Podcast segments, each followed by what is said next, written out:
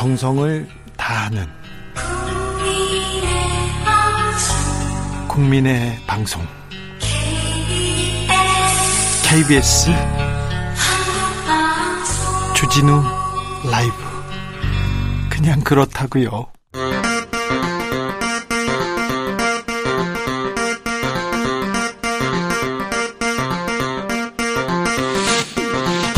주진우 라이브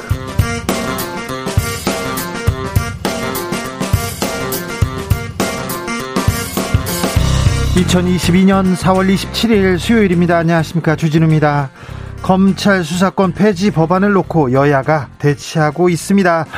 그런 가운데 5시에 국회 본회의가 소집됐습니다. 수사권 폐지 법안 처리를 놓고 민주당은 강행, 국민의힘은 필리버스터, 무제한 토론을 통해서 필사적으로 막겠다고 하고 있습니다. 윤 당선인은 당에서 알아서 하라 이렇게 선 그었는데요. 그런데요, 국민 투표에 붙이겠다고도 합니다. 무슨 의도일까요? 정치연구소에서 짚어보겠습니다. 떠나는 문재인 대통령 그리고 취임 앞둔 윤석열 당선인 시간은 2주 앞으로 다가왔습니다. 인수위는 5월 10일 정오에 청와대를 완전 개방하겠다고 밝혔습니다. 문재인 대통령이 집무실 이전에 대해서 마땅치 않다는 얘기를 했는데요. 그러자 윤 당선인 측에서 책무를 다해라 이렇게 신경전 벌였습니다. 이슈 티키타카에서 짚어봅니다. 윤석열 인수위가 코로나 대응 방향을 제시했습니다. 과학 방역 그리고 실외 마스크 벗을 수 있을지 검토하겠다고 했는데요. 소상공인 손실 보상에도 나서겠다고 했습니다. 새 정부 국간직위가 될 추경호 후보자 어떤 계획 가지고 있는지 살펴봅니다. 나비처럼 날아 벌처럼 쏜다. 여기는 주진우 라이브입니다. 오늘도 자중차에 겸손하고 진정성 있게 여러분과 함께 하겠습니다. 지금 국회 본회의가 열리고 있습니다. 국민의힘에서는 헌법재판소에 검찰, 검찰 수사권 폐지법 효력 정지 가처분 신청을 했다는 속보입니다. 국민투표에 붙이겠다는 얘기도 인수위 통해서 나왔는데 이거 어떻게 보십니까? 여러분은 어떻게 생각하시는지 의견 보내주십시오. 샵 9730 짧은 문자 50원 긴 문자는 100원입니다. 콩으로 보내시면 무료입니다. 그럼 주진우 라이브 시작하겠습니다.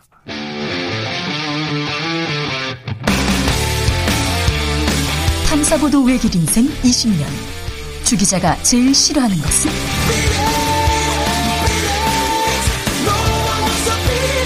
이 세상에서 비리와 부리가 사라지는 그날까지 오늘도 흔들림 없이 주진우 라이브와 함께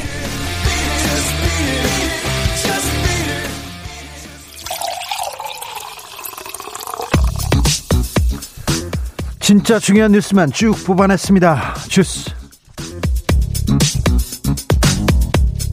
정상근 기자 어서 오세요. 안녕하십니까?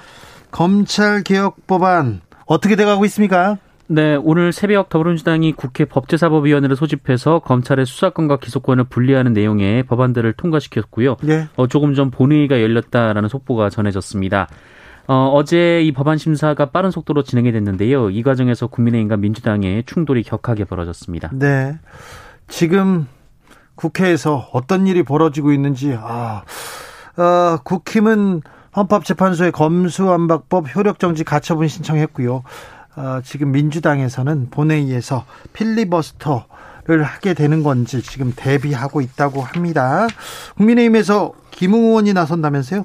네, 필리버스터를 진행을 할 예정이라고 하고요. 이 김웅 의원이 첫 번째 필리버스터 연사로 나설 계획입니다. 네.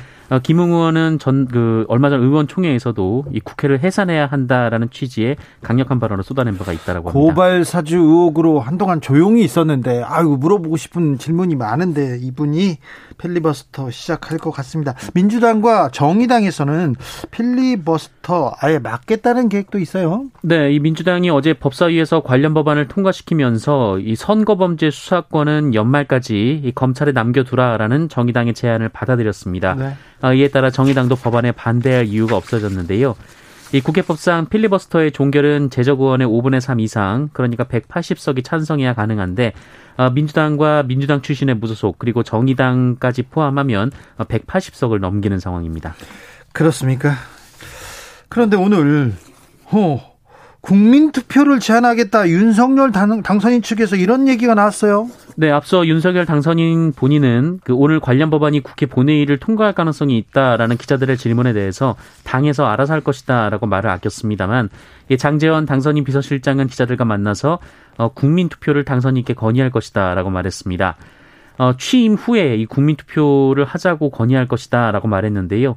이 헌법 72조에 따르면 대통령은 필요하다고 인정될 때 어, 국가 안위에 관한 중요 정책을 국민 투표에 붙일 수 있다라고 그런데요. 국회에서 만든 법안을 가지고 국민 투표에 붙인 적이 있습니까? 어, 일단 헌법상에는 외교, 국방, 통일과 같은 국가 안위에 관한 중요 정책에 대해서 얘기를 하고 있는데요. 어, 지금까지 단 한 차례도 국민투표는 이런 적이 없습니다. 네.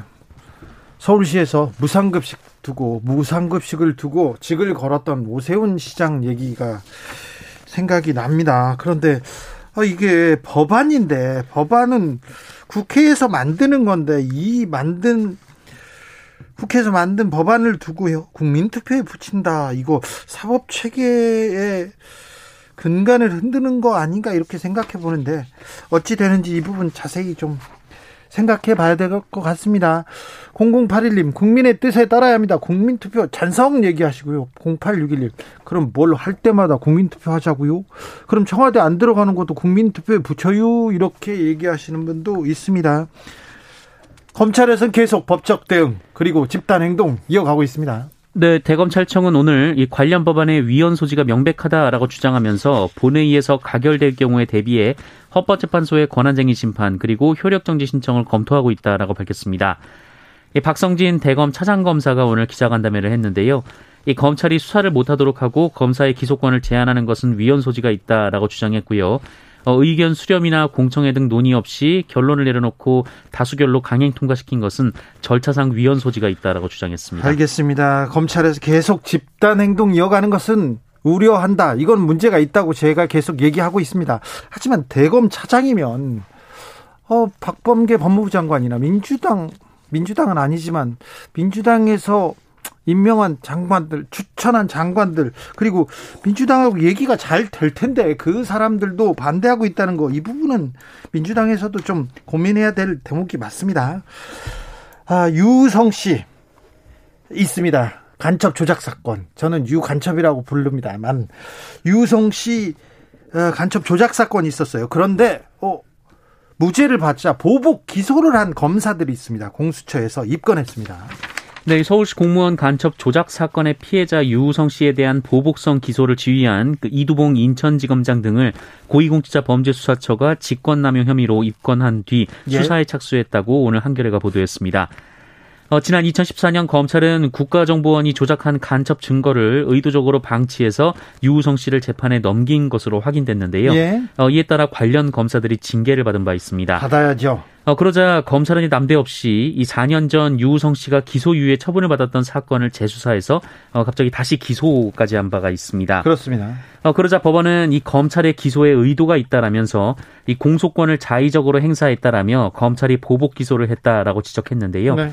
어, 그럼에도 검찰은 이에 불복해서 사건을 대법원까지 끌고 갔지만 대법원도 공소 기각을 확정했습니다. 어, 이후 유우성 씨가 이 자신을 기소했던 이두봉 지검장, 안동안 서울 동부지검 형사 1부장 등 어, 그리고 결재라인에 있었던 김수남 검찰총장 등도 함께 고소했는데요. 네. 어, 이중 이두봉 지검장은 이른바 윤석열 라인으로 분류가 되며 차기 검찰총장 후보로도 꼽힙니다. 어, 앞서 이두봉 지검장은 당시 관, 그 사건과 관련해서 국회에서 질의를 받은 적이 있었는데요. 어, 그때 사과하지 않았고요. 어, 업무 처리에 유의하겠다라는 입장만 밝힌 바 있습니다. 검사들이 검찰권을 얼마나 잘못 썼는지 중요한 사례이기도 합니다. 유성 씨가 이 간첩 조작 사건 수사를 받았을 때 결혼을 했는데요. 어떤 사람하고 결혼했냐면 변호사하고 결혼했습니다. 변호사가 이 재판을 따져보면서 변호를 이렇게 업무를 했는데 간첩 혐의가 조금 의심이라도 됐으면 결혼을 했을까 그런 생각도 합니다. 참고로 제 변호사였는데요. 유성 변호사로 가면서 저를 좀 소원하게 했었어. 네. 그래서 예, 한 얘기는 아닌데 제가 가까워서 좀 친분이 있어서 얘기하는데 아무튼 담당 변호사하고 결혼할 정도였으니 간첩죄를 믿기는 어려웠는데 어 국정원과 검찰에서 증거를 조작해 가지고 간첩을 만들려다 실패했어요. 그런데 실패하고 무죄를 받자마자 검사들이 다른 죄를 물었어요. 이건 좀 너무하잖아요. 이건 심했잖아요. 잘못했다고 해야지요. 뭐 유, 유의하겠다. 잘못한 걸 유의하다니. 이건 좀 말이 안 됩니다. 속보 알려드립니다. 국민의힘에서 필리버스터 시작했습니다. 현재는 권성동 대표가 발언을 하고 있다고 합니다. 검사 출신이죠. 자, 용산 집무실 이전 문제에 대해서 윤, 문재인 대통령이 한마디 했어요. 네, 문재인 대통령이 이 연이틀 손석희 전 JTBC 앵커와 대담을 했고 이 내용이 방송이 됐는데요. 지난번에 그 대담을 했고요. 그걸 녹화했다가 어제까지 내보냈죠. 네, 윤석열 당선인 측이 추진하는 대통령 집무실 용산 이전 계획과 관련해서 문재인 대통령은 개인적으로 별로 마땅치 않게 생각된다라는 입장을 밝혔습니다. 개인적으로 별로 마땅치 않게 생각한다. 이 대통령의 합법을 이렇게 잘 연구해 보다 보면 굉장히 마땅치 않다 이렇게 생각하는 겁니다. 네, 문재인 대통령은 집무실을 옮기는 것은 국가의 백년 대계라면서 어디가 적절한지 등을 두고 여론 수렴도 해보지 않았고 안보 위기가 가져간 고조되는 정권 교체기에 3월 말까지 국방부 나가라, 방 빼라. 아, 우리는 5월 10일부터 업무 시작하겠다라는 식의 일추진은 정말 위험하다고 생각한다라고 비판했습니다. 그러자 당선인 측에서 발끈했습니다. 네, 당선인 측 배현진 대변인은 퇴임 시점이 얼마 남지 않은 만큼 대통령으로서 어, 국민과 헌법 가치를 수호하는 일에 관심을 갖고 책무에 집중해 주실 거라 믿고 부탁드리고 싶다라는 입장을 밝혔습니다. 어, 배현진 대변인은 새 정부가 출범하는데 전직 대통령이 협조해서 잘 도왔다는 모습을 보여주시는 게 국가 지도자로서의 품격이다라고 주장하기도 했습니다. 장관 후보자들 논란 이어집니다. 이상민 행안부 장관 후보자 친일파 후손의 땅 환수 소송 대리했다고 합니다. 네, 이상민 행정안전부 장관 후보자가 친일파 후손의 땅 환수 소송에서 법률 대리인으로 활동했다고 민주당 이해식 의원이 밝혔습니다. 네. 예, 과거 친일파 후손들이 국가를 상대로 제기한 친일 반민족 행위자 재산 국가 귀소 소송이 있었는데 이 대법원 확정 판결문을 확인한 결과 어, 이상민 후보자는 법무법인 율촌의 변호사로 이름을 올렸다라고 합니다. 네. 어, 일제강점기에 조선 총독부 관영 매체에서 기자 및 편집국장 발행은으로 활동하다가 이 중추원 직위까지 받은 친일파 모 인사의 후손들의 제기였는데요. 네. 어, 원고 측의 법률 대리인은 그 일본 제국주의에 협력한 대가로 취득한 재산이란 부분이 불명확하다라고 주장을 했는데 재판부는 원고 청구를 모두 기각했습니다. 어, 이해식 의원은 행정안전부 장관 후보자로서 친일 청산에 대한 의지와 역사 의식이 부족한 거 아니냐 이렇게 지적했는데요. 어, 이삼미 후보자 측은 실제 사건을 직접 담당했던 것은 아니고 대법원에서 선고할 때는 대법원 재판 연구관 이상의 법관 출신을 변호사로 이름을 올리는 게 로펌의 관행이다라고 설명했습니다. 관행인데 여기다 올리면서 돈을 또 받는 겁니다. 또 이것도 관행이니까. 네. 아, 제가 친일파 관련 취재를 할 때마다 친일파 할아버지 감사합니다 하면서 친일파 후손들은 너무 잘 사는 거예요. 뭐 학교를 가지고 있는 친일파 후손들도 많고요. 아주 많고 섬을 가지고 있는 아시다시피 남이섬도 네, 후손의 것이고요. 친일파의 후손이고. 그리고요, 아, 정부나 그리고 독립운동가 후손이 이렇게 그 땅을 찾으려고 할 때마다, 그때마다 친일파 후손들이 돈이 많기 때문에 대형 로펌을 씁니다. 그 김앤장, 율촌 이런 데서 전관들이 맹활약을 해서 거의 친일파 손을 후손의 손을 들어주는 경우가 많았는데, 네, 좀 안타까운 일이 많았는데 이상민 후보자가 판사하시고 변호사로 또 친일파 후손을 위해서 또 이렇게 하셨군요. 이상합니다. 네. 장관 후보자들 가운데 그리고 또 새 정부 사람들 가운데 이렇게 일본 쪽하고 이렇게 관련 있는 사람들이 많네요. 그 부분은 좀 잠시 후에 좀 짚어보겠습니다. 북한이 그제 밤에 대규모 열병식을 열었습니다. 네, 북한은 그제 밤 조선인민군 창설 90주년을 맞아서 역대 최대 규모의 열병식을 열었습니다. 어, 2만여 명으로 추정되는 병력들이 참가한 것으로 보이고요.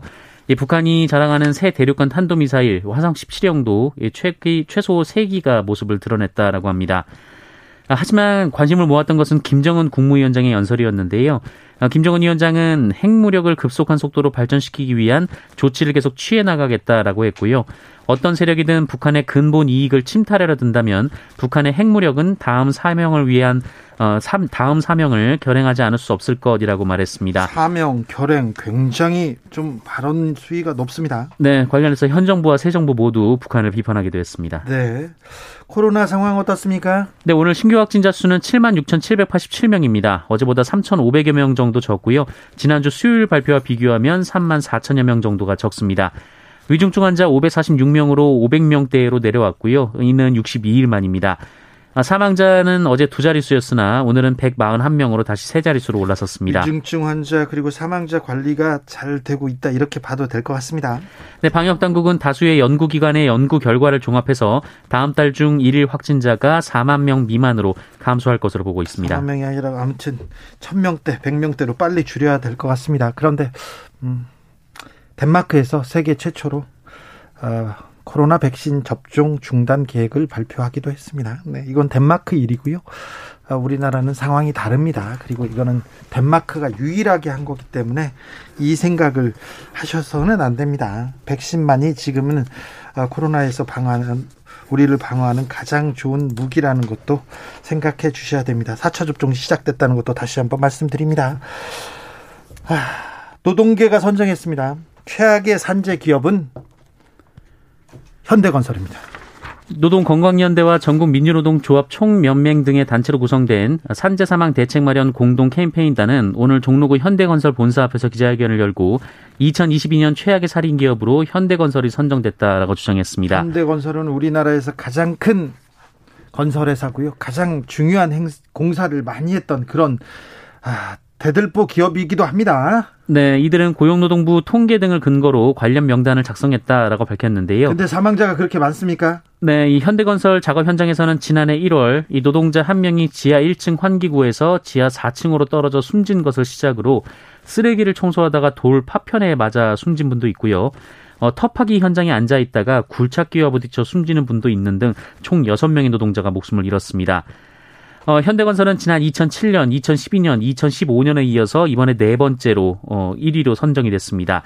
어, 그리고 2011년에는 한해 노동자 사망자가 11명이나 나오면서 2위, 2014년에는 5명이 숨져서 공동 6위에 선정된 바 있습니다. 아니, 현대산업개발도 있는데요. 네, 광주에서 연이은 붕괴 사고를 낸 HDC 현대산업개발 그리고 이 중대재해처벌법 시행에 부정적인 입장을 밝혀온 한국경영자 총협회는 어, 최악의 살인기업 특별상이다라고 주장하게 됐습니다. 네.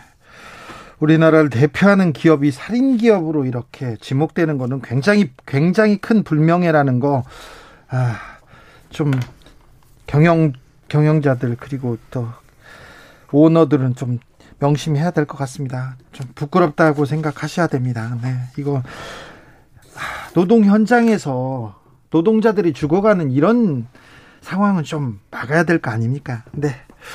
이해람 중사 사건 당시에 참모총장이 가해자 구속을 지시했다고 합니다. 그런데 군 법무라인이 이를 무시했다고 합니다. 네, 공군 성폭력 피해자 고 이해람 중사 사건 수사 초기 당시 공군 참모총장이 가해자의 구속 검토를 지시했으나 이 법무실장 등 공군 법무라인 지휘부가 이를 무시한 정황이 드러났다라고 군 인권센터와 천주교 인권위원회가 주장했습니다. 뭐 더 자세히 얘기해 주십시오. 네, 어, 이들은 여야가 이 이해람 중사 특검법을 합의한 상황에서 네. 이 고인의 사건 진상을 조사할 특별검사는 이 국방부 공군 수사 관계자와 친분이나 이해관계가 없는 인사가 임명돼야 한다라고 주장했는데요. 네. 어, 이들은 이 고, 이성용 전 공구 참모총장의 사실 확인서를 입수했는데 어, 이에 따르면 이성윤 전 총장, 이성용 전 총장은 어, 이해람 중사가 숨진 지난해 5월 22일 이 공군 군사경찰 단장의 보고로 사망자가 성추행 피해자라는 점을 인지했다고 하고요. 어, 고인의 유족이 조사와 처벌을 요구한다는 점을 보고받고 어, 곧바로 군사 경찰단장 그리고 중앙 수사대장에게 엄정 수사를 지시했습니다. 그런데요. 어, 여기에 그 다음날 이 집무실로 공군본부 법무실장 그리고 군사 경찰 단장을 또 따로 불러서 어, 가해자의 구속 검토를 재차 지시했다고 하는데요. 어, 그런데 이 가해자가 구속된 시점은 그로부터 일주일이나 지난 뒤였습니다. 예, 아울러 공군본부 법무실장 등 수사 관계자는 부실 수사 혐의로 입건이 됐다가 무혐의 처분을 받았는데요. 어, 이와 관련해서 시민단체 측은 엄정 수사를 지시한 그 총장은 사퇴를 했는데 이 지시를 이행하지 않은 이들이 무혐의 처분을 받고 여전히 공군 법무라인을 지휘하고 있으니 어, 아이러니한 일이다라고 비판하기도 했습니다. 그렇습니다. 엄정 수사를 지시하고 절차대로 했던 총장은 사퇴했습니다. 이 일에 대해서 책임을 지고 사퇴했죠. 네. 그런데 명령을 명령을 이행하지 않는 사람들은 무혐의 처분을 받고 여전히 활동하고 있다니 정말 진짜 놀라운 일입니다. 군 검찰, 군 법원은 군 법무관 제도라는 시험을 통해서 이렇게 선발이 됩니다. 어, 그래서 그 사람이 많지 않아서요. 인맥 그 선후배, 선후배 관계고 다 좀 아는 사람이에요. 그래서 군 재판, 군 검찰은 공정하지 않다는 공정하지 않다는 그 편견, 편견이라고 생각하셨으면 좋겠지만 그런 일이 너무 많았습니다. 지금까지. 그렇지 않습니까? 의문사 사건이 그렇게 많고 아니 자살을 하는데 수방을 계속해서 자기 몸에 자기 몸에 다른 부위에 이렇게 계속 쏘았다고요. 그걸 가지고 자살했다고 얘기하는 그런 일이 군 검찰, 군 법원에서는 계속 벌어졌습니다. 지금은 많이 줄었지만 아직도 군 법무라인, 군 검찰, 군 법원은 신뢰를 받지 못하는 것도 사실이니 이 부분도 좀 명확하게 밝혀야 될 것 같습니다. 만남을 거부하던 옛 애인한테 그 집에 무단 침입한 남성이 있습니다. 네, 어떻게 서울, 됐습니까? 네, 서울 서대문 경찰서는 만남을 거부한다는 이유로 전 연인의 집에 무단 침입하고 협박성 연락을 한 혐의로 40대 남성을 붙잡아 조사 중이다라고 오늘 밝혔습니다. 네. 어, 경찰에 따르면 이 남성은 이달 23일 오전 11시 50분쯤 어, 옛 연인의 집에 들어가서 내부 사진을 찍어서 전송을 하고 어, 만남을 요구하며 20차례에 걸쳐서 협박성 전화와 문자 메시지를 보냈다라고 합니다. 이거 명확한 협박이네요. 네, 네 어, 스토킹 가택, 사건인데요. 네, 가톡 가택 침입이기도 하고요. 그렇습니다. 이 피해자가 신고를 했고 경찰은 피해자의 집 앞에서 이 남성을 현행범으로 체포했습니다. 아, 당시 남성은 술을 마신 채 피해자의 집까지 차를 몰고 갔다라고 하는데요. 어, 이에 경찰은 이 남성에게 피해자 주거지 100m 내 접근 그리고 전기통신을 이용한 연락을 금지하는 긴급 응급 조치를 취하고 정확한 범행 경위를 수사하고 있습니다. 네. 스토킹 스토킹이네요. 어미 처벌해야 됩니다. 주스 정상근 기자 함께했습니다. 감사합니다. 고맙습니다. 2071님께서 민주당 방안대로 운영해보고 문제점이 발생하면 국민들의 선택을 받아서 다시 문제점 제거하면 됩니다. 검찰의 권력을 국민에게 돌려줘야 합니다. 이런 의견 주셨고요. 0672님 검수완박 절대로 안 됩니다. 검찰은 무엇 때문에 무엇 때문에 있습니까? 민주당 정권은 무엇 때문에 밀어붙이려 하는지 알 수가 없네요. 이런 의견도 주셨습니다. 1053님은 법안 마다 국민 투표 할 거면 차라리 직접 민주주의를 하는 게 좋겠습니다. 국민 투표는 국가 중대사를 하는 게 옳다고 생각합니다. 이런 의견을 주셨습니다. 교통정보센터 다녀오겠습니다. 김민희 씨.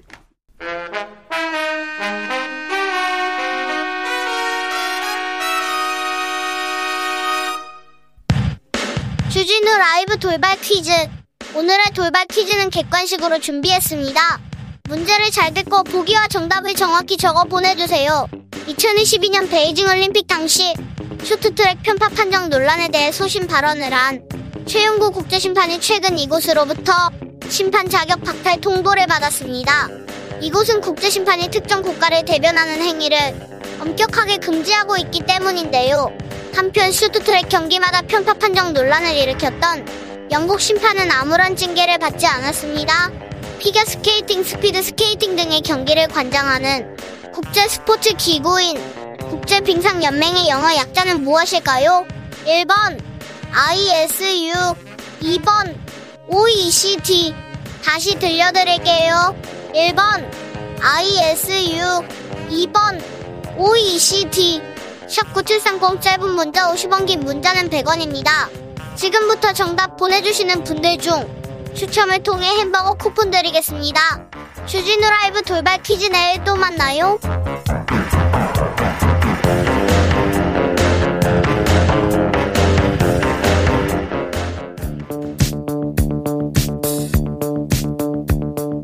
대한민국 정치의 새로운 100년을 준비한다. 21세기형 국회 싱크탱크 정치연구소. 정치권에 보내는 뜨거운 고급진 비대면 정치 컨설팅입니다. 특급 쪽집게 컨설팅 해보겠습니다. 국민의 힘을 위해서 특별한 한 수 전달해 주실 두 분 모셨습니다. 장성철 대구 카톨릭대 특임 교수 안녕하세요. 안녕하세요. 김병민 국민의힘 전 대변인 어서 오세요. 예, 반갑습니다. 네.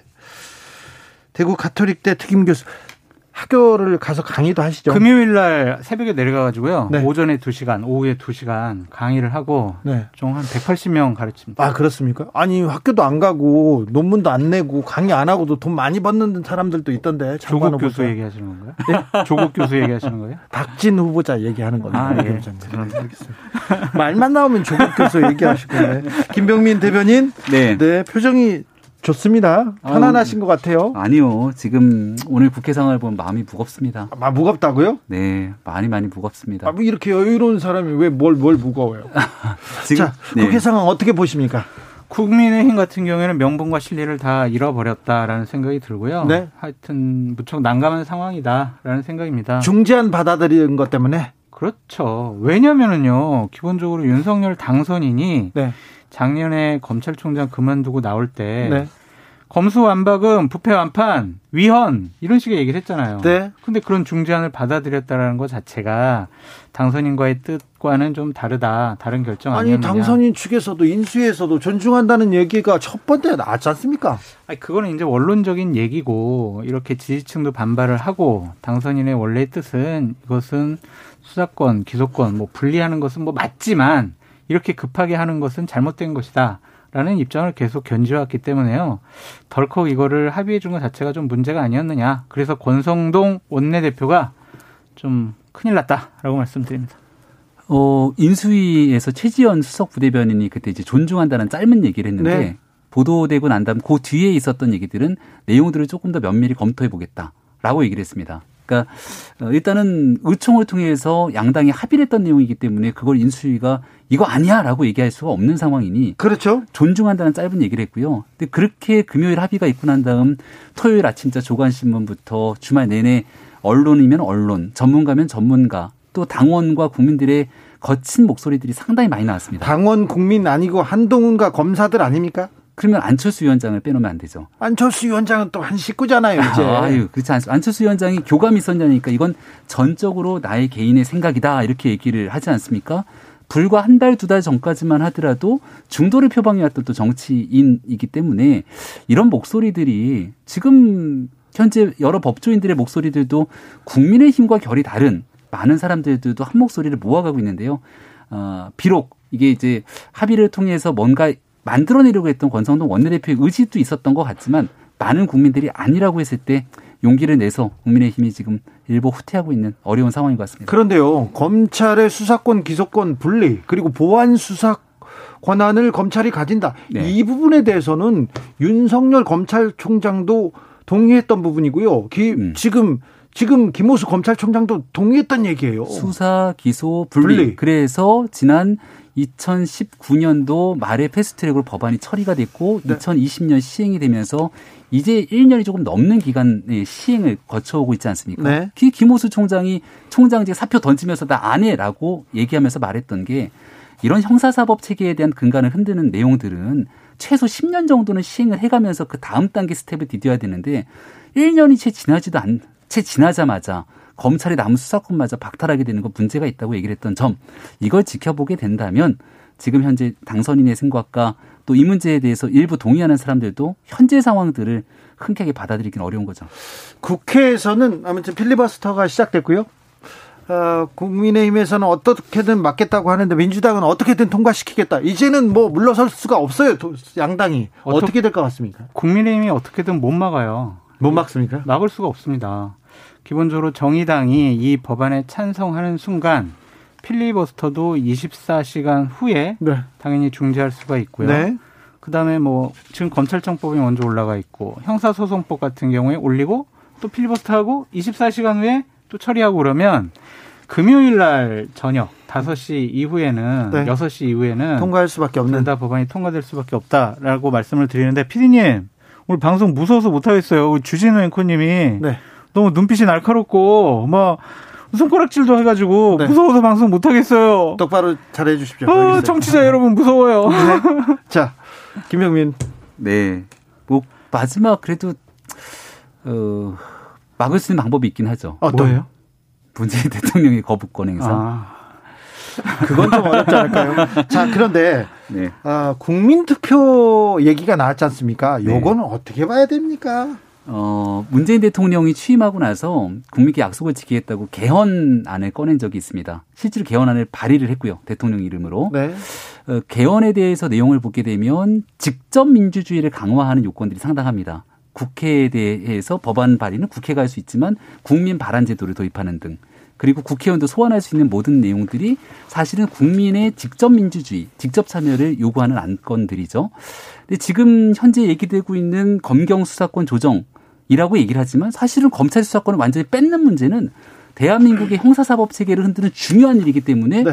이런 내용들은 민주당이 얘기했던 직접 민주주의 정신을 살려서 국민투표 해보자. 지금 민주당의 정신을 살려서 하는 겁니까? 아니, 민주당이 문재인 대통령이 이런 직접 민주주의 정신을 중요시하기 때문에 촛불 정신을 얘기했던 거고 참여정부라고 얘기하지 않았습니까? 교수님 그런데 내가 어려운 문제 안 물어볼게. 자, 그런데요. 중요한 사안이 있더라, 있었어요. 지금껏 해방 후에. 그런데 국회에서 만든 법, 법안을 가지고 지금 만들어지지도 않았는데 이 문제 바로 국민투표에 붙이겠다. 이런 적은 없었잖아요. 아, 없었고 이거는 좀 뭐 방어하기 위해서 정치적인 공격을 하기 위해서 그렇게 내세운 거 아니냐라는 생각인데 헌법 네. 72조에 이런 게 있죠. 외교, 국방, 통일, 기타 국가 안위에 관한 중요한 정책을 대통령이 국민 투표에 붙일 수 있다라고 네. 되어 있는데 현재 대통령께서는 뭐 문재인 대통령이시고 또한 개정안을 국민투표에 붙일 수가 있는 거지 금요일 날 통과되는 법을 가지고 국민투표 붙여봤자 이건 아무 소용이 없다라는 네. 생각이 듭니다. 알겠습니다. 누가 이러한 건의를 윤석열 당선인에게 했는지 네. 그분들의 지금 기본적인 정치적인 수준에 대해서 의심하지 네. 않을 수가 없습니다. 김병민 제가 건의한 건 아니고요. 네. 다만 이런 정신에 따라서 국민투표를 하자는 것이 아니라 네. 하자고 얘기를 할 수도 있는 것이죠. 다만 국민들에게 물어보는 국민적 동의를 얻어야 된다는 얘기를 하는 것이고요. 아니 근데 그런 얘기를 음. 김병민처럼 이렇게 얘기하면 되는데 국민투표 묻겠다 이 당선인한테 이렇게 힘이 실려 있는 있는 때 이런 얘기를 던지는 것 자체가 지금은 이제 윤석열 당선인이 직접 언급하지 않고 또 내부에서 얘기하고 있는 사람들의 목소리들이 기사화돼서 나오는 건데 네. 어쨌거나 여기에 대한 분명한 취지는 국민적 동의를 어, 구해야 되는 그 과정의 문제를 삼고 있다. 그래서 여기에 대한 국민적 전체 동의가 이루어지지 않게 되는 무리한 국회 처리에 대해서 비판하는 목소리죠. 알겠습니다. 그 저는 이번 사태를 보면서 확실히 지도자의 태도와 자세가 네. 상당히 중요하구나라는 생각이 들었어요. 그러면 특별히 대통령은요? 아니 저 윤석열 당선인 얘기하려고 한 것도 네. 아니고 네. 문재인 네. 대통령 얘기하는 게 아니고 권성동 원내대표 얘기하려고 하는 건데 처음에 이걸 4월 20일 날 합의를 했을 때 네. 아이 참 제가요 불러준 대로 박병석 의장님이 이거 다 그냥 그대로 합의안 만든 거예요. 네. 이런 식의 발언과 태도가 아니라 국민 여러분 정말 죄송합니다. 저희가 의석수가 부족해서 어쩔 수 없이 이렇게 합의했습니다. 정말 죄송합니다. 다음번에 저희들에게 좀 힘을 실어 주십시오. 정말 이 공직자 선거 이러한 수사는 당연히 해야 되는데 저희가 힘이 약해가지고 이렇게 밀렸습니다. 라고 호소했으면 네. 이런 사태까지 안 갔을 텐데 너무 처음에 권성동 원내대표께서 본인의 공을 너무 자랑스럽게 얘기한 부분이 좀 아쉽다라고 네. 말씀드립니다. 7936님께서 합의했으면 이행하는 겁니다. 국민이 다 보고 있습니다. 제발 약속 지킵시다 얘기했고요. 할 말 없네요. 5753님 국회의원들은 국민들을 존중하세요. 국민투표 찬성합니다. 이렇게 얘기했는데 이게 검찰 개혁안, 검찰 수사권 기소권 분리를 두고 국민투표를 하는 게 아니라 이거는 찬반 인기 투표 민주당이냐 또 국민의힘이냐 윤석열을 지지하느냐 안, 안 하느냐 이렇게 또 갈릴 가능성이 있어서 굉장히 좋은 방법은 아니라는 장 교수님의 얘기에 좀 동의가 가죠. 해석을 너무 잘 해주셨는데요. 이게 이제 국민 통합의 길에 걸어가자라고 얘기를 하는 거기 때문에 이게 무슨 통합이에요? 아니, 그러니까 그런 취지에서 국민 투표에 대한 부정적인 인식을 말씀 주시는 건데 네. 그 국민 통합의 길에 걸어가기 위해서 문재인 정부 임기 말에 어, 의석이 힘을 갖고 있는 네. 민주당이 일사천리 이런 방식을 통과시키게 되면 반대하는 국민의 목소리를 담아낼 수가 없죠. 네. 그래서 이건 좀 중장기적인 과제로 공론화 과정을 거치면서 정작 우리 국민들에게 필요한 일들을 우선하자는 얘기를 해야 되는데 매우 아쉽죠. 주행권이 요즘에 제가 이제 평론을 하면서 네. 한 가지 불행하다, 또 한 가지는 다행이다라는 생각을 하고 있는데 참 이 패널은 야당 패널이 참 좋구나. 여당 패널의 입장에서 네. 옹호하려니까 참 힘들다. 방어가 어렵다. 어렵다. 얼마 전까지는 쉬웠다. 네, 그냥 막 비판하고 공격하면 됐는데 네. 지금은 방어도 하고 옹호도 해줘야 되니까 어렵다라는 부분도 있지만 그렇지만 제가 그... 김병민 대변인님처럼 네. 제가 국민의힘 당원도 아니고 네. 당협위원장이 아니라서 좀 자유롭게 비판할 수 있는 것은 다행이다. 좋습니다. 네, 좋습니다. 자, 취임식에 가십니까? 장성철 교수? 전 초청을 못 받았습니다. 자, 김병민은 받았겠네요? 이게 국민이 신청하면 또 할 수가 있는데. 그래요? 아, 제가 네. 신청 안 했어요. 아, 추천을 좀 해야 됩니다. 저는 가죠. 그날 오전에 방송을 좀 아. 중계 방송을 해야 될 것 같습니다. 방, 아. 중계 방송을 하기도 하고 또 김병민 대변인 또 어디로 가겠죠, 뭐. 당연히 가셔야죠. 네. 자, 가겠죠. 그런데요. 1등 공신. 네. 이재명 후보를 부르지 않는 거. 음. 그리고 유승민 후보를 부르지 않는 건 이건 좀 안 불렀다고 합니까? 왜? 아, 근데 아직 정확하게 초청 명단들이 저희도 뭐 추천이라든지 김은국은 있고 유승민은 없고 이거 어떻게 봐야 됩니까? 아, 보도가 이렇게 나왔던 내용들인 것 같은데 저도 이제 당협위원장이잖아요. 네. 주변에는 당협위원장이 어떻게 초청됐는지 얘기를 못 들었거든요. 정확히 말하면. 그래서 이게 아직 최종 확정된 단계는 아닐 아, 거라고 생각을 하는데. 박주선 취임준비위원장이 네. 오늘 아침에 인터뷰를 하면서 네. 그분들은 초청을 안 한다. 왜냐?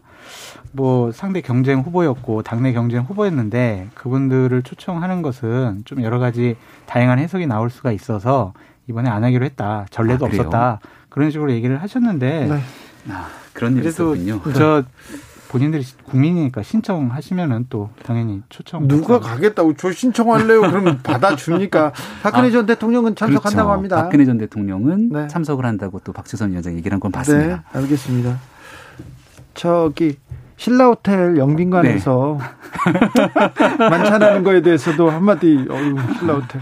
아, 예. 그 한옥개비를 살리고 있고 또 네. 외빈들이 많이 참여를 하는 곳이시지 네. 않습니까? 아우 거기만 가면 네. 막 무서워요. 너무 비싸가지고요. 저는 어우 거기서 만나자고 막 간이 막 콩닥콩닥해요. 아, 아마도 이제 국민의 세금을 허투루 쓰지 않겠다고 하는 당선인의 철학은 저는 확고하다고 생각을 하고요. 그래서 청와대를 아니 그, 아, 래서 아, 일단은 취임식에 대한 비용이 뭐 일부 과도한 건 아니냐 얘기를 하지만 네. 과거 오래전에 있었던 취임식 비용들과 비교해 보게 되면 네. 다소 조금 높은 금액이 있긴 하지만 그렇게 과도할 정도로 올라간 것은 아니다 싶고 네. 어, 또 이제 취임식이라는 거는 외교 사절을 비롯해서 많은 외빈들이 오기 때문에 어, 적어도 지금 얘기하고 있는 공간 속에서 어, 소박하면서도 한국의 미래를 알릴 수 있는 내용들을 어떻게 잘 진행하는지 네. 조금만 지켜봐 주시죠. 그렇죠. 네. 봅시다. 네. 송영길 후보 얘기하면 안 돼요? 하세요? 아이템을 바꿔서? 아니 조금 지방 선거가 이제 한 달밖에 안 남았는데 자, 지금 한남동 외교 네, 네. 외무 외교 공관 외무부 장관 공관으로 이렇게 옮기는 것만 얘기하고 지방 선거로 갈게요. 네. 자 그거는 어떻게? 왜 또 아니 외무부 장관 공간을 옮기면 거기서 대사들도 만나고 외국에서 온 사절들도 만나고 그래야 네. 되는데 다른 데로 가 그러면 그분이 만 그분의 공간도 이렇게 만들어줘야 그 외교부 장관 공간 사용하는 거는 외교부 장관 공간입니다. 네, 외교부 장관 공간 사용하는 것은 저는 괜찮다고 봐요. 네. 당연히 대통령의 경호 문제도 있고 네. 거기서 또 여러 가지 일들을 처리하셔야 되고 또한 경호동도 새로 지어야 되는데 단. 네. 단. 네. 그런데 아니 음. 저는 적절하다고 본다니까요. 그래요? 예. 네. 그러고 외교부 장관 같은 경우에는 청와대 삼청동 근처에 대통령 안가가 몇 군데 있지 않습니까? 네네. 네. 거기도 충분히 외교부 장관이 외빈 맞이할 수 있는 장소가 있기 때문에 저는 대통령의 관조로서는 최고의 선택을 했다. 단 그렇죠. 이것이 그냥 육군 참모총장 공간으로 갔다가 외교장 공간으로 갔다가 이렇게 처음에 준비한 된 모습 보인 것은 상당히 좀 아쉬운데 주행커님 네. 지금 임기 시작도 안 했습니다. 네. 그러니까 좀 이런 것들은 약간의 준비 부족 이런 것들은 그냥 좀 너그럽게. 그럴까요? 예. 어, 말씀을 너무 잘해 주셨는데요. 네. 처음에 이제 육참 총장 공간에 대해서 언급이 나왔지만 짧은 시간 안에 들어가기에는 뭔가 이제 공사라든지 미진한 부분들이 많기 때문에 여러 대안들을 검토하는 과정이 당연히 있었을 것이고요. 네. 이제 발표를 했을 때 모든 것들을 조금 미정으로 둔 상태 속에서 하나를 정해놓고 딱 발표가 되면 좋은데 인수위의 보도라는 건 작은 거 하나 하나까지도 모든 대한민국의 기자분들이 사실 취재를 하고 있는 과정이니까 네. 여기서 나왔던 내용들도 좀 넉넉하게 이해해 주시면 어떨까 합니다. 그리고 저는 윤석열 당선인이 국민의 세금을 좀 아끼려는 그러한 뜻도 있지 않았나라는 생각이 들어요. 왜냐하면 강경화 전 외교부 장관 시절에 한 9억 정도 그리고 저 정우용 외교부 장관 시절에 한 3억 정도 해가지고 리모델링을 잘 다 했거든요. 네. 그렇기 때문에 이 부분은 거의 얼마 안 들여서 그냥 관조로 쓸 수 있다. 육군참모총장 관사 같은 경우는 대략 26억 이상 네. 들잖아요. 알겠어요. 장 교수님 방어 어렵다. 네. 저도 힘들어요. 힘들죠. 자, 지방선거로 가보겠습니다. 어. 지방선거로 가니까 또 국민의힘 쪽에서 표정이 밝아집니다. 네, 서울시장 네. 선거 어떻게 돼가 어떻게 보고 계세요? 후보 결정 났습니까? 민주당이요? 네. 아니요, 지금 TV 네. 토론하는 것 같은데. 오늘 토론이 박주민 의원만 사퇴를 예. 한 상황이고 결국은 송영기 대표가 되지 않겠습니까? 저는 그렇게 생각을 하는데 돌고 돌아서 너무 먼 길을 온 게 아닌가 싶고 어, 제가 정말 중간에 가슴이 철렁 덜컥했던 적이 있어요. 저도 서울에 있는 지역 광진갑이라고 그렇죠. 하는 동네의 당협위원장이기 때문에 서울시장의 선거 국면이라는 건 구청장 그 밑에 시의원 구의원의 선거까지 그렇죠. 다 맞물려 돌아가거든요. 네. 그래서 갑자기 전략식으로 찍는다고 딱 얘기를 하는 순간 와 민주당이 뭔가 진짜 바뀌는구나 했는데 아니나 다를까 젊은 목소리 냈던 박지원 위원장마저도 갑자기 송영기 대표의 편을 드는 듯한 발언을 쏟아내면서 다시 원점으로 돌아왔거든요. 무튼 이런 일이 진행된다 하더라도 오직 서울 시민들을 위해서 더 낮은 자세로 국민의힘이 겸허하게 진행해야겠죠. 제가 이제 방송에서 몇 번 얘기했는데 민주당은 서울시장 선거를 그동안 이겨왔던 승리 방정식이 있어요. 예. 외부에 영입한 분들은 다 이겼고요. 네. 내부에 있던 중진 의원들 출마시켰을 때는 다 졌어요. 네, 그러네요. 그러니까 조순, 고건, 일단 박원순 이분들은 다 이겼잖아요. 네. 근데 한명수, 김민석, 박영선, 강금실, 예, 이런 분들 다 졌단 말이에요. 네. 그러면은 과거에 승리 방정식을 차용을 해서 이번에 외부 영입에 힘을 쏟아야 되는데 그런 것이 없이 기준을 갖고 원칙을 갖고 대략 2주 넘게 상당히 혼란스러웠다라는 것은 민주당은 이번 서울시장 선거는 지뢰 포기한 거 아닌가 라는 인식을 서울 시민들에게 줄 수밖에 없어요. 그래서 어. 지금이라도 빨리 이제 후보를 뽑아서 네. 제대로 된 선거를 치러야 하지 않을까. 언론이 부도를 잘 썼던데요. 뭐라고요? 현 서울시장 대전 인천시장. 음, 네. 네. 알겠네요. 네. 네. 경기도로 가볼까요? 경기도요? 네. 경기도는 어떻습니까? 서울시만 얘기했으면 좋겠어요. 네, 국민의힘의 입장입니다. 지금 서울시에서 계속 서울시장 후보를 놓고 민주당에서 계속 불협화음이 나오는 듯 하는데 불협화음이 꼭 나쁜 것만 아니에요. 그러면서도 또 이 뭐라고 해야 이 기대를 키울 수도 있는데 민주당이 그렇죠. 민주당의 상황은 그러지는 않은 것 같습니다. 자 경기도로 갑니다. 경기도는 어떻게 보십니까? 김동연 후보가 경선에서 표가 굉장히 많이 나와서 그러게요. 놀랐습니다. 압도적으로 이겼어요. 네, 그러니까 전략적인 선택을 결국 민주당 당원들도 한 게 아닌가라는 네. 생각 하나. 두 번째는 경기도의 대통령 선거에서 졌던 그 3월 9일의 기록들이 아직 많이 남아 있거든요. 네. 이거를 뒤집어낼 정도의 파격적인 변화가 아직은 상당히 좀 부족하다. 그래서 지금부터 이제 5월 10일 대통령 취임한과 동시에 중앙정치에서는 컨벤션 효과를 세게 낼 의무가 있고 예. 그리고 경기도에서는 지금 안 뛰고 있는 내용들보다 훨씬 더 경기도민들한테 어, 도시를 바꿔낼 수 있는 그 힘들을 보여줘야 되는데 지금 현재 선거 국면에서는 해야 될 일들이 좀 많이 남아 있는 것 같아요. 저는 국민의힘 금인의 후보 같은 경우에는 두 개의 가장 큰 장애물들을 먼저 넘어야 해요. 어떤 하나는 유승민 후보를 강하게 지지했던 충성도가 높은 당원과 경기도의 지지자분들이 지금 김은혜 후보 낙선 운동하겠다라고 할 정도로 그래요? 감정이 정말 안 좋아요. 네. 그래서 그 반대자분들 어떻게 끌어왔느냐 그것이 가장 중요해 보이고요. 또 하나는 앵커 출신의 초선 의원 그것도 2년 그분이 과연 경기도정을 할 수 있는 경기도지사 깜이냐라는 능력에 대한 의구심 이러한 장애물들을 초반에 잘 넘지 않으면은 상당히 어려운 선거가 될 수 있다. 이 숙제를 잘 풀어야 된다라고 말씀드립니다. 경기도지사 선거에서 이재명은 네. 어떤 영향을 미치게 될까요? 이재명 전 후보가 없었으면 저는 김동연 후보의 경기지사 지금 오늘이 없다고 생각을 합니다. 이미 영향을 미치고 있는 거죠. 정확하게. 네. 예, 선거에서 더 추가적으로 뭔가 대단한 영향력을 미칠 것 같다는 생각은 들지는 않고요. 나와서 직접 이렇게 도와주고 그러진 않을까요? 전면 선거를 할 가능성도 있겠습니다만은 저는 제가 이재명 후보라면 그러진 않을 것 같은데요.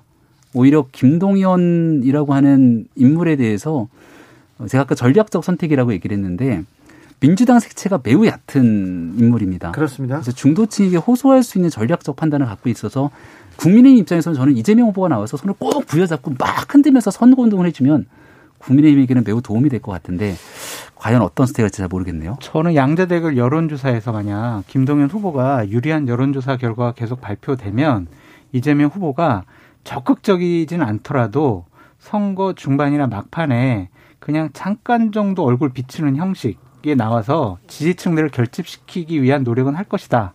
라는 좀 생각이 들어요. 근데 저는 김동연 후보에게 상당히 유감입니다. 왜요? 1차적인 캐치프레이즈가 뭐냐면 이재명을 지키겠습니다라는 거거든요.